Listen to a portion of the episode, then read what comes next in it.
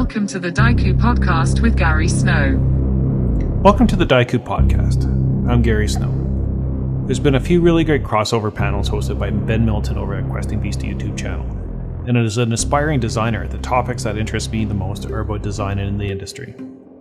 As a patron of Questing Beast, I was able to pose a question on the most recent featuring Hankerin of Runehammer channel and Trent from the Miscast YouTube channel.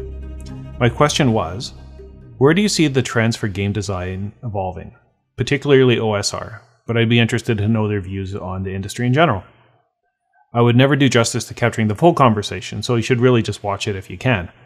But the one point that I really wanted to dive in on was Hankerin's analogy of the, the uh, skateboarding industry in the 80s and the 90s and how it became so corporate and uh, then the subsequent backlash against it in the highly synthesized production of what was skateboarding at the time. So Hank believes that RPGs are going through the same process today. I could actually really relate to this because I appreciate games that have unique vision. And when sometimes you see some of these like really glossy, high production value uh, products that D and D uh, Fifth Edition put out, there's something kind of missing to that. Um, and as they say, uh, a camel is a horse designed by committee which essentially means that the more voices you allow to provide input, the more homogenized the result becomes. So uh, when you look at it as a singular vision, like there's an artist and or a designer and they're making uh, their own game, you stand the chance of being unique from the rest of the crowd. And I think people really like unique. And as Hankerin described it, you can see where the interns have had their hands in sculpting the minis, and it makes you feel connected to the company or the person who makes them. And I don't necessarily mean, uh, or I don't necessarily think he means poor production values. Um, but I personally have the desire for high production values in the games I make, but I want to ensure that my fingerprints are on every element. I want you to know that I made the game, that the game reflects my design choices and aesthetics. So if I have high production values, it's because I want that value in the game I make. But ultimately, it'll still be a unique product that just happens to have high production values nothing generic. And so that's something that I want to see in the uh, worlds that I make or the settings that I make. And you can see this kind of trap that these small companies in all industries, not just RPGs, kind of fall into. They uh, have success, but they can't maintain it on the either the single person or the small team that uh, created it in the first place. So they end up needing like a product manager, a marketing team, creative directors, art directors, writers, admin, HR, IT, staff meetings, distribution, and uh, probably a lot of more positions that I'm completely unaware of. So they have to scale up, and inevitably, they lose a little bit of their soul in the process. And they produce usable products that have a wide reach because the first one was very popular or has been for many years. But the sheer scope of them always almost necessitates a process that destroys their identity. And because the barriers of entry into the RPG, uh, RPG industry have never been lower, you can now see individuals with unique vision that they're able to get things to market, and the market is actually really responding. Uh, take examples like Ultraviolet Grasslands and Electric Bastionland. You have uh, Luka Rejec, and sorry if I'm pronouncing uh, your name not quite right, um, and uh, Chris McDowell from Electric Bastionland they both have a unique vision for their games that comes through in the design. I was reflecting upon the series of books, uh, Designers and Dragons, and uh, I, that's written by um, the historian Shannon Appelcline, and uh, you can get those at Evil Hat. I've got all four copies um, through the years, and it, so it starts from the 70s, and then it goes to the 80s, 90s, and then the 2000s, and that's as far as they've taken it, even though in theory, um, at some point they'll maybe do the next um, 2010s. But it certainly brought back memories of my own experiences over my 30 plus years that I've been playing. So when you look at these cycles, when you've been doing it as long as I have, and you can look at them with broad strokes, you know the 70s had OD&D, like the original that evolved out of chainmail, tabletop war games. The RPG rules were super minimal they were inconsistent, and in many cases, they probably just didn't even exist. So DMs made them up on the fly. And then in the 80s, there's like a desire, um, you know, with Gary Gygax, he wanted to codify some of these inconsistencies as the industry blossomed and uh, the games and products were more consistent for, for, tournaments and conventions. And then that's, you know, my entry into the in, world of Dungeons and Dragons and role playing games with my Red Box as a 10 year old. And I have to say, I remember playing my very first game with my friends. We kind of glossed over the rule book. We didn't really understand THAC0. We didn't really understand hit tables. Uh, so our probably solution was, well, not probably, it was our solution that you needed an 11 or higher on a d20 to be successful in hitting. And it seemed like a good number. It made sense to us. And at the end of the day, it was essentially a bunch of kids sitting around telling a story to each other, but it was the most fun that I had role playing because we were innocent and it was a lot of fun at that point. Uh, so how bad could that actually be? Not bad, right? However, uh, in the 90s, the industry started to mature, and AD&D and First E and 2E formalized many rules, and then you had all the compendiums, and uh, then you had rules lawyers, min maxers, and it got kind of crunchy. Uh, but the production values improved immensely, and the industry started to grow around it. So you had artists that were purposely um, doing fantasy art, and rather b- back in the old days, you would have just a handful of people. So the rules and the systems got more complex. The open gaming license led to even more complexity and crunch. Uh, you know, Pathfinder and D and D third edition, 3.5, 4 the results in the uh, were just it got super duper crunchy, and then in the 2000s, you can see the uh, start of um, story driven games powered by the Apocalypse, Fudge, Fate. They tried to remove that crunch and get back to the narrative fun. And that did speak to a lot of people. And I mean, obviously, those game systems are still popular today, but uh, um, people that couldn't quite get into the uh, story games, they still really liked a little bit of crunch, a little bit of game mechanics that were involved with it, and and I didn't participate because there was a bit of a, a gap in my role playing career. But the Forge, which I understand could be very uh, contentious at times with this battle over story driven games and crunch and what it means to role play. So a lot of really good philosophical questions were answered at that time. Uh, or at least brought up in that time. I don't know if there's ever going to be a solution to a lot of them, but ultimately, I think what it comes down to is there's different horses for different courses. And to each their own everybody kind of likes their own style of play. And that's ultimately i think what it comes down to for role-playing games. But where we are now is the evolution from google plus uh, from that and the, the groups and the blogs that resulted. And ultimately the osr flowed from that. Um, and i was uh, personally attracted back into the industry by uh, Honey Heist by Grant Howitt. And I saw that and I went, boy, that inspires me going back to the simplicity of uh, what a game can be. And so I was quite taken by that. And I've been kind of poking away at that for now, uh, probably a couple of years of looking at that and thinking what a, a great idea it was and you know hats off to him and all the other one page designers that have kind of blossomed in this environment. Um, and i it reminded me of those hand waving days uh, where i just had to roll 11 or over and it was good storytelling. But i have to say it is tough to reconcile this minimal of a game as an adult at least not on a regular basis maybe a one shot it's fun and perhaps uh, it for me though it's a bit too much like just playing make believe it's just missing too much of the game portion because there's just not enough rules in place. Uh, and that's when I started to do my own searching for rule light games that fall into that kind of happy spot of balancing the narrative part of it, the hand waving, the feel good 10 year old, and the game part of it, the mechanics. And that's what essentially led me to the OSR, which for many and many other people, uh, it scratches that itch uh, that reminds you of what it feels like to be playing as a kid and just what role playing games can be.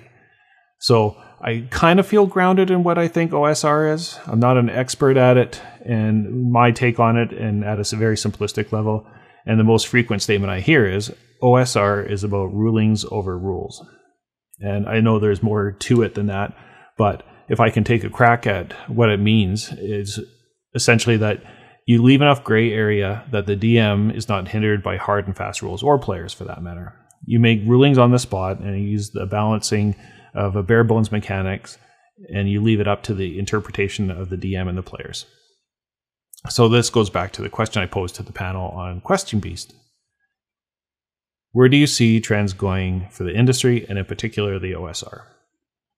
So it's maybe important to point out that the OSR had its roots in the retro clones, the basic fantasy, swords and wizardry, Osric, and old school essentials, where it was like trying to recapture that magic, but um, some of the, you know, clearing up some inconsistencies. But now that I think we've basically gone through all the different clones or retro clones, and there's no more to uh, redo, you're starting to see a new wave of of design, and which I've uh, seen one person actually described as the new SR, or instead of the OSR. And uh, so, from my perspective, when you've been around long enough and you've seen cycles, not just in role playing games, but industry in general, and you see how things kind of repeat itself after a while, I think uh, the people that are currently enjoying the uh, OSR hand waving of it will once again kind of find that you know, maybe there's not quite enough game mechanics there. Uh, because in my experience, most players tend to compare attribute scores. It's just the way it is. Uh, players like to have individuality. Uh, and when you have a game that only has three attributes and no skills, and a lot of it is up to interpretation, it kind of doesn't fit for some players. And I don't think the the current games are far off, but I think um, with that cycle that I was mentioning, I think we'll go through that same transition from ODD uh, and transition to basic expert complexity. And it's kind of funny that, from my perspective, it's almost like a 30 year cycle to almost end up where we started. So, you know, this leads me to some underlying philosophies on the Daiku game system that I've been working on and trying to solve things that uh, I I want to or I just didn't like about certain gamings and uh, gaming systems. And that's once again a personal preference, courses for courses.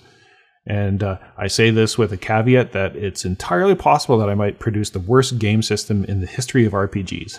So, you know, time will tell. Uh, I'll release it, and I'm sure there will be feedback on it. And uh, obviously, I will add my voice into the the world of the uh, OSR, new SR, um, in the evolution of RPG, and and hopefully um, people like it. But uh, I just wanted to talk about maybe some of my solutions or preferences that I'm attempting to do in the design of the Daiku system, uh, since we're on the topic of uh, the industry and the OSR. So attributes and modifiers.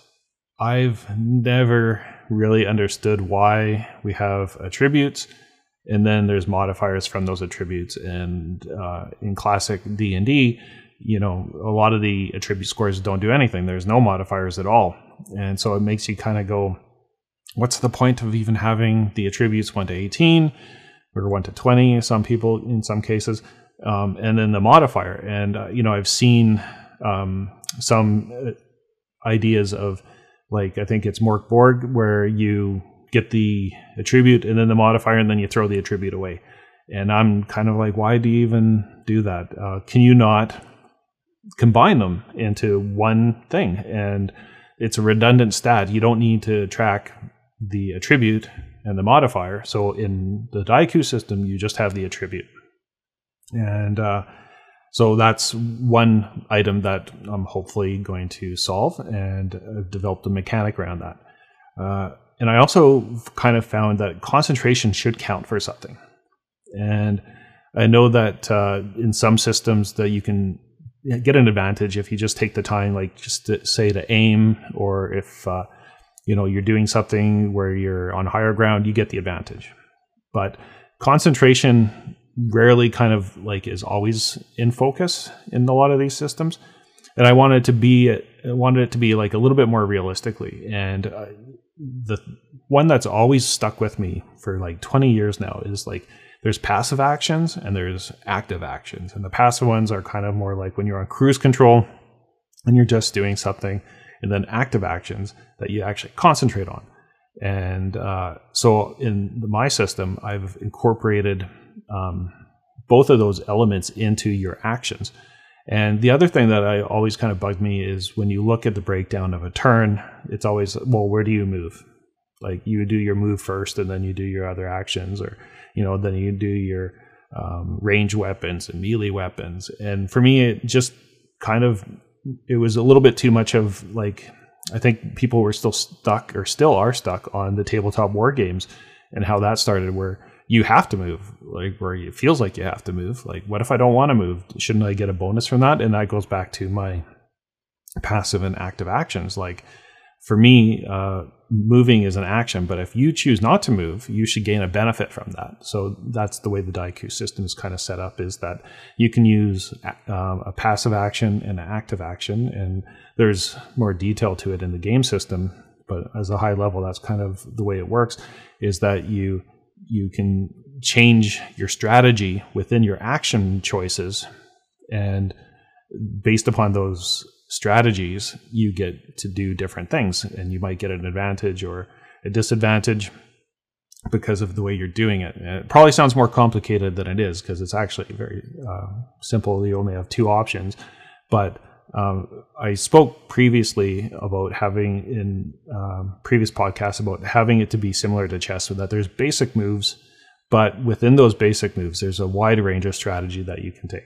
So it should be easy for new players, and it never loses the complexity for the skilled player. So that's my goal with actions, and uh, and this leads me into skills. So as mentioned, I wanted to uh, make attributes the fulcrum of the system, not modifiers, but attributes.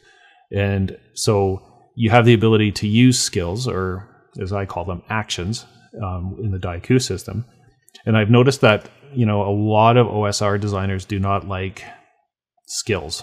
And I remember a, a recent Questing Beast uh, episode where Ben uh, Milton had Seth Skorkowski on there, and he asked the question do you find having skills on character sheets make players look down at their sheets for solutions rather than approach the situation? So that was obviously kind of an OSR driven question. But his blunt answer was no, he's a skill based player, which is completely understandable. He's a big fan of Cthulhu and Traveller, which use skill systems pretty extensively.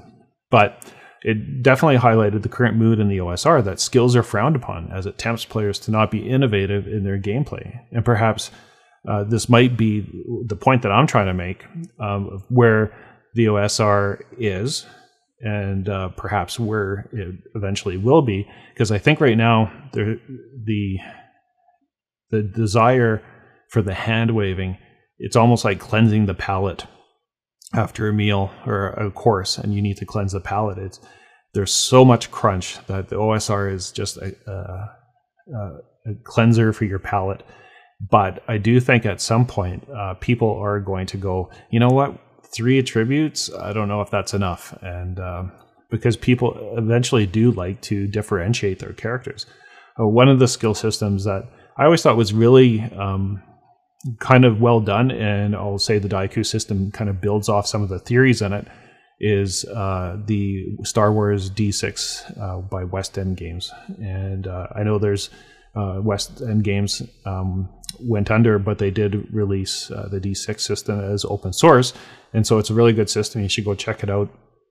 Uh, but my only complaint was about I hated adding those dice. so if you had a Jedi that was super powerful and they might have eight d6 on a skill, um, you know, you would roll eight dice and then you would spend the time adding them up, which I always was disappointed in. I mean, it, technically it worked, but uh, the um, thing that I wanted to do in the Daiku system was have a single die roll resolution. And it's something about when you roll that 20 sided die and everybody sees the number you need.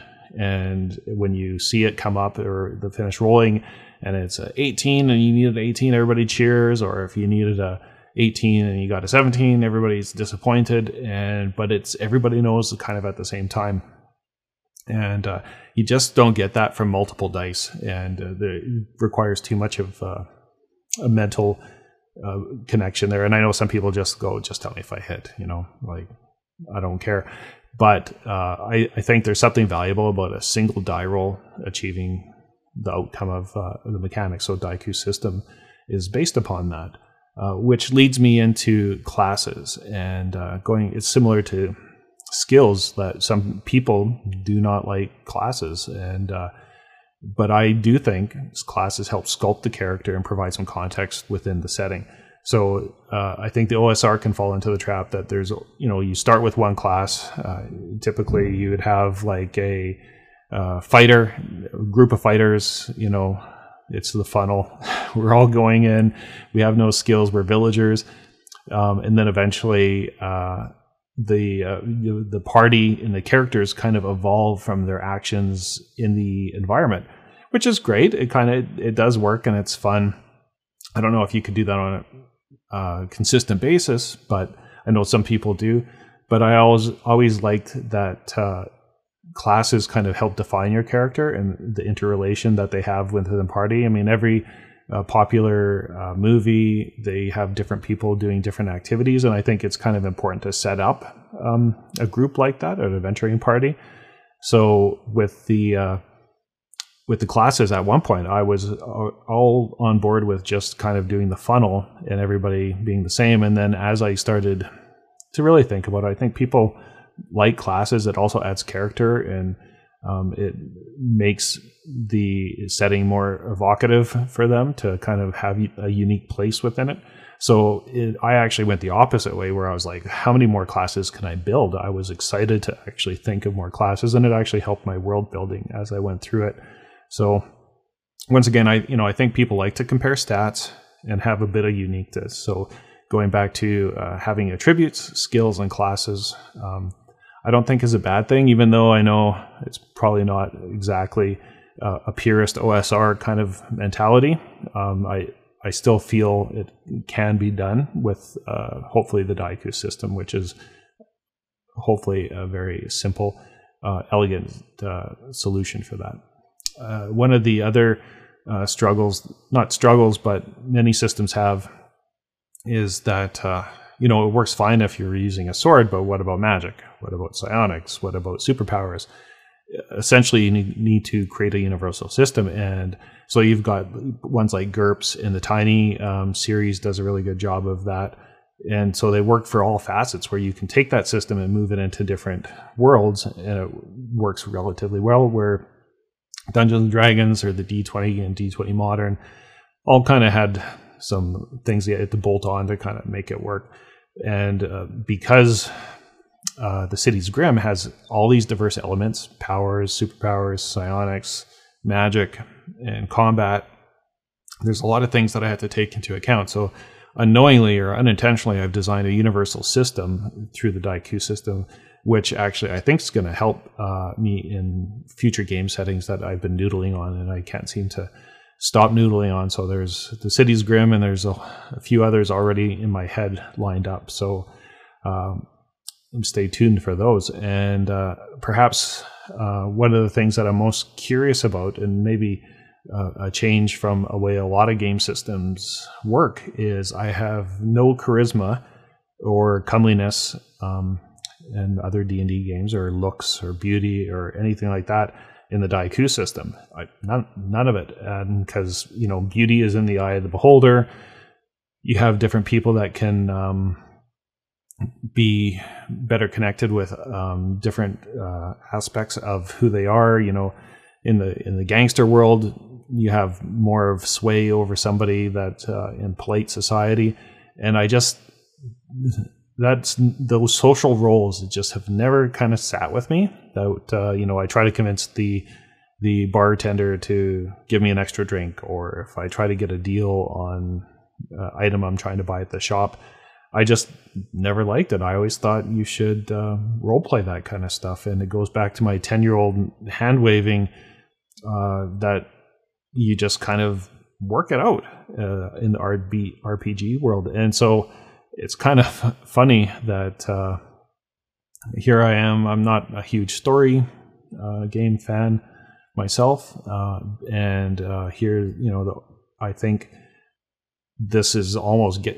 making people role play. So, with that said, I know some people might say, "Well, you know, what about shy players?" Uh, and if it's anything like life, uh, the more you do something, the more comfortable you get at it. And I'm actually developing a whole write up about how to assist and mitigate against people feeling uncomfortable. But I think role playing and the social aspect of role playing is part of role playing games. And I don't want to disclude anybody, but uh, anyways, I've decided not to actually have any social uh, reactions like that within uh, the Daiku system. So, uh, that being what it is, uh, there's other things that uh, um, I'm looking forward to, uh, such as the armor defense um, mechanism that I've been working on, and character alignments and backstories. And you know, probably those are topics for another day, but for me, the the conversations that I've seen on Questing Beast have kind of circled around uh, the OSR and the industry in general. And since I'm aspiring to put out some OSR variants um, within the world, I I've found them very interesting. I just wanted to share my thoughts on them, and I welcome any feedback that you have on them, whether uh, it's on uh, our YouTube uh, channel that I rebroadcast the podcast on, or on the podcast. Feel free to leave a phone message and tell me how stupid I am. Uh, all those are good, and I appreciate the dialogue. So feel free to uh, reach out and visit us on uh, social media. And if you're interested in playtesting the Daiku system, uh, there's a form to fill out on daikugames.com, or you can uh, follow us on social media at Daiku Games on Instagram, Twitter. Um, I even started a TikTok even though I don't quite know what to put on there. And uh, as well as, uh, you know, I'm on uh, a lot of Discord servers and Reddit. And so if you look uh, for Daiku games, uh, I should be there. So until next time, stay safe and happy rolling.